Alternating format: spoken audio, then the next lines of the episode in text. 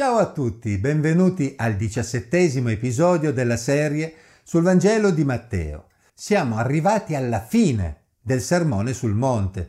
Gesù ha insegnato molte cose e ora è venuto il momento di tirare le somme. Cosa ce ne facciamo delle sue parole? Lo consideriamo un bel discorso, magari ci siamo commossi in qualche passaggio? E ora torniamo alle nostre vite incuranti di ciò che abbiamo imparato? Gesù ci invita invece a fare sul serio, a costruire le nostre vite sulla base delle sue parole. Ne parliamo in questo video.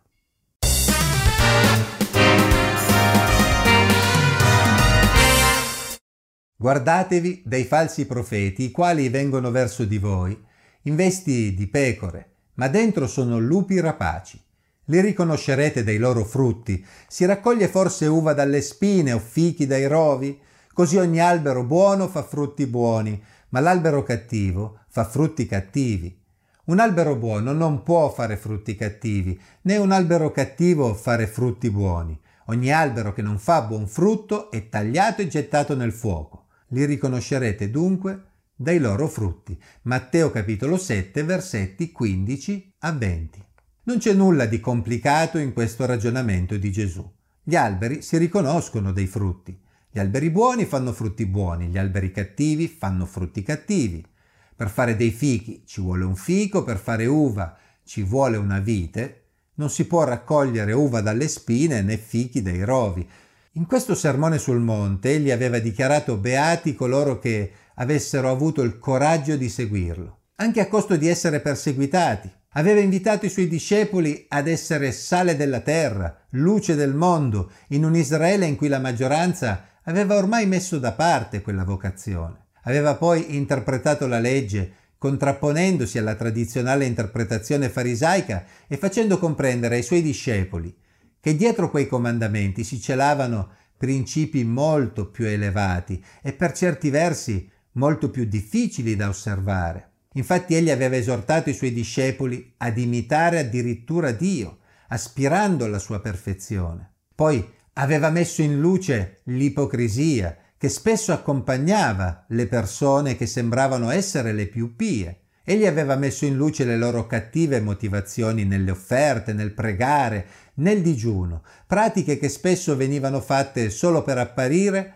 agli occhi della gente e non davvero per devozione a Dio. Aveva smascherato la loro ipocrisia anche nel giudicare il prossimo senza curarsi di avere le carte in regola per farlo.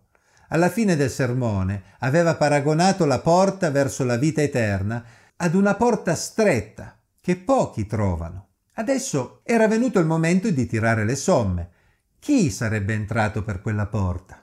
La risposta di Gesù è chiara. Solo gli alberi che facevano buon frutto, ovvero solo coloro che avessero preso davvero a cuore le sue parole e le avessero messe in pratica non ci sarebbe stato spazio per i lupi rapaci travestiti da pecore, non ci sarebbe stato spazio per coloro che avessero dichiarato con la bocca di appartenere a Dio, smentendo di fatto con le proprie opere la propria vera natura. Un simile comportamento poteva essere paragonato infatti a quello dei falsi profeti. La parola profeta si riferisce a qualcuno che parla davanti o al posto di qualcun altro un profeta di Dio eh, dovrebbe essere una persona che parla da parte di Dio, ma un profeta falso è qualcuno che dice di parlare da parte di Dio, ma in realtà eh, non è così. In questo sermone Gesù aveva mostrato che quelli che sarebbero dovuti essere i riferimenti della giustizia, coloro che tutti consideravano i portavoce di Dio, ovvero la classe dirigente giudaica composta per lo più da sadducei e farisei avevano interpretato e quindi praticato la legge in modo parziale e insoddisfacente, disattendendo di fatto le aspettative di Dio.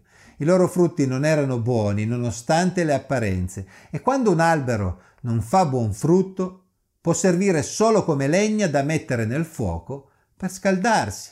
Rimanendo in tema di falsi profeti, ovvero di persone che professavano una fede in Dio senza manifestarne i frutti, Gesù proseguì in questo modo. Non chiunque mi dice Signore, Signore, entrerà nel regno dei cieli, ma chi fa la volontà del Padre mio che è nei cieli. Molti mi diranno in quel giorno, Signore, Signore, non abbiamo noi profetizzato in nome tuo, e in nome tuo cacciato demoni, e fatto in nome tuo molte opere potenti.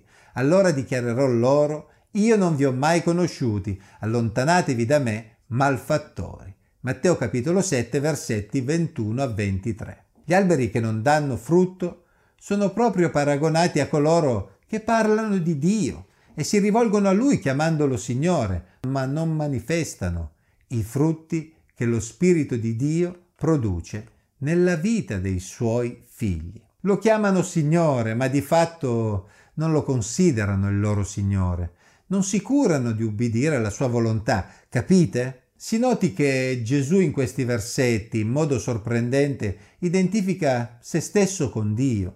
Tutti sapevano che Dio alla fine dei tempi avrebbe giudicato gli uomini, ma in questo brano Gesù stesso parla in prima persona, identificandosi nel divino giudice. Gesù afferma che durante il giudizio finale ci sarebbero state delle sorprese, ci sarebbero state infatti persone che agli occhi di tutti erano sembrate molto religiose, molto pie, persone che addirittura dicevano di aver parlato e operato nel nome di Dio. Eppure Gesù in veste di giudice dichiarerà di non averli mai conosciuti, di non aver mai avuto alcun rapporto con loro. Farisei, scrivi, sadducei ai tempi di Gesù erano considerati da tutti esempi da seguire. Chi più di loro poteva parlare ed operare nel nome di Dio? Le parole di Gesù fanno capire che le apparenze non dovevano ingannare i discepoli di Gesù. Gesù conosceva l'ipocrisia di molti di loro e alla fine dei tempi tale ipocrisia sarebbe stata smascherata. I discepoli di Gesù avrebbero fatto bene a guardarsi dai falsi profeti, a guardarsi da coloro la cui bocca era piena di Dio, ma il cui cuore era più interessato al denaro e al prestigio che alla volontà di Dio. E a questo punto Gesù è pronto per la sua esortazione finale. Non siate come i falsi profeti, non siate persone che hanno il mio nome sulla bocca, ma non hanno la mia persona nel cuore, non siate ipocriti. Siate invece persone serie, persone che ascoltano le mie parole e le mettono in pratica. Leggiamo. Perciò chiunque ascolta queste mie parole e le mette in pratica sarà paragonato a un uomo avveduto che ha costruito la sua casa sopra la roccia. La pioggia è caduta, sono venuti i torrenti, i venti hanno soffiato e hanno investito quella casa, ma essa non è caduta, perché era fondata sulla roccia. E chiunque ascolta queste mie parole e non le mette in pratica sarà paragonato a un uomo stolto che ha costruito la sua casa sulla sabbia. La pioggia è caduta, sono venuti i torrenti, i venti hanno soffiato e hanno fatto impeto contro quella casa. Ed essa è caduta e la sua rovina è stata grande. Matteo capitolo 7 versetti 24 a 27. Il sermone di Gesù non poteva avere un finale migliore. Due stili di vita tra cui scegliere. Uno che porta alla rovina e l'altro che porta alla salvezza. Quando si costruisce una casa occorre fare fatica per scavare ed arrivare a porre le fondamenta su un terreno solido. Senza quella fatica la costruzione avrà sicuramente dei problemi negli anni a venire con le grandi piogge. Questo è vero oggi come era vero allora. Ogni tanto capita anche oggi di vedere case che devono essere rifatte, perché i costruttori originali non erano stati diligenti nel fare delle buone fondamenta e queste case dopo diversi anni hanno grossi problemi strutturali. Gesù voleva far comprendere ai propri discepoli che la loro vita era proprio come una casa. Poteva sembrare faticoso ascoltare le sue parole, ma se le avessero prese sul serio e ne avessero fatto le fondamenta della propria esistenza, mettendole in pratica, avrebbero evitato la rovina.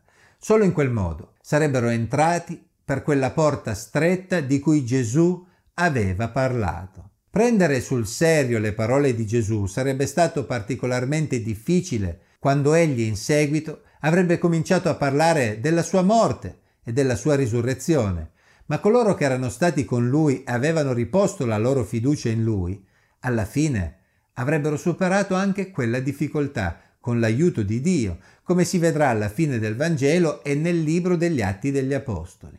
Forse molti farisei che i discepoli di Gesù stimavano tanto, erano proprio tra coloro che stavano invece costruendo sulla sabbia essi non avrebbero resistito quando la rovina si sarebbe abbattuta su di loro. Continuando a leggere il Vangelo, vedremo infatti che molti di loro non riconosceranno in Gesù il Messia promesso, non prenderanno sul serio le sue parole e non le metteranno in pratica. Sarà proprio quello l'inizio della loro rovina. Quando Gesù ebbe finito questi discorsi, la folla si stupiva del suo insegnamento, perché egli insegnava loro come uno che ha autorità e non come i loro scribi. Matteo capitolo 7 versetti 28-29. Gesù era un falegname, un carpentiere che veniva da Nazareth e non poteva vantare titoli accademici. Non risulta che fosse stato discepolo di qualche rabbino autorevole, eppure la gente riconosceva che dai suoi discorsi trasudava un'autorità che andava ben oltre i titoli. I loro maestri, gli scribi, si appellavano sempre all'autorità dei loro insegnanti, dei rabbini che li avevano preceduti, ma Gesù aveva una propria autorità, basata sulla sua relazione con il Padre un'autorità che la gente percepiva. La parola di Gesù era una parola che proveniva da Dio stesso, una parola che non aveva bisogno di certificati umani perché possedeva in se stessa la saggezza che viene dall'alto. In conclusione, in questa parte finale del sermone sul monte, o discorso della montagna come viene anche chiamato, Gesù è stato molto pratico. Dopo aver dato molti insegnamenti, egli non ha fatto un test per assicurarsi che le persone avessero assimilato la teoria. Noi forse con i nostri metodi avremmo fatto così, ma per Gesù il test finale non può essere altro che il test della vita. I suoi discepoli si sarebbero caratterizzati per il proprio comportamento conforme ai suoi insegnamenti. Si sarebbero distinti per il loro stile di vita, piuttosto che per la loro raffinata teologia. I discepoli di Gesù si sarebbero distinti nel mondo come persone che avrebbero costruito la propria casa sulla roccia, ovvero persone che avrebbero fatto delle parole di Gesù non tanto argomenti teorici sui quali dibattere, ma ne avrebbero fatto fondamenta stesse della loro vita. E tu, sei solo un chiacchierone? O hai preso davvero a cuore le parole di Gesù e la sua opera per la tua salvezza? Stai costruendo sulla roccia o sulla sabbia. Grazie a tutti. Alla prossima.